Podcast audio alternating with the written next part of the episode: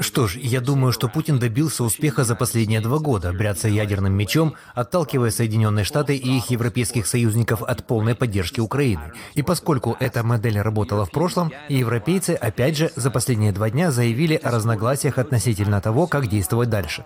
Например, Олаф Шольц, канцлер Германии, громко выразил свои опасения по поводу потенциальной эскалации. Стратегия Путина состоит в том, чтобы изолировать Украину и вести борьбу один на один, потому что если Украина будет изолирована, у России будет намного больше живой силы, экономического веса и военной мощи.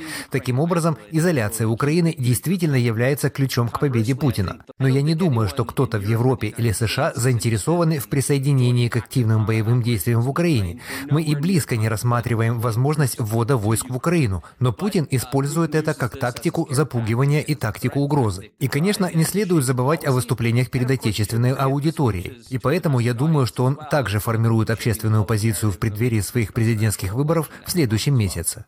Но а, факт, что а, Россия может использовать крайние меры в случае поражения, а, а это нельзя исключить, и мы должны это иметь в виду, когда мы планируем наши действия.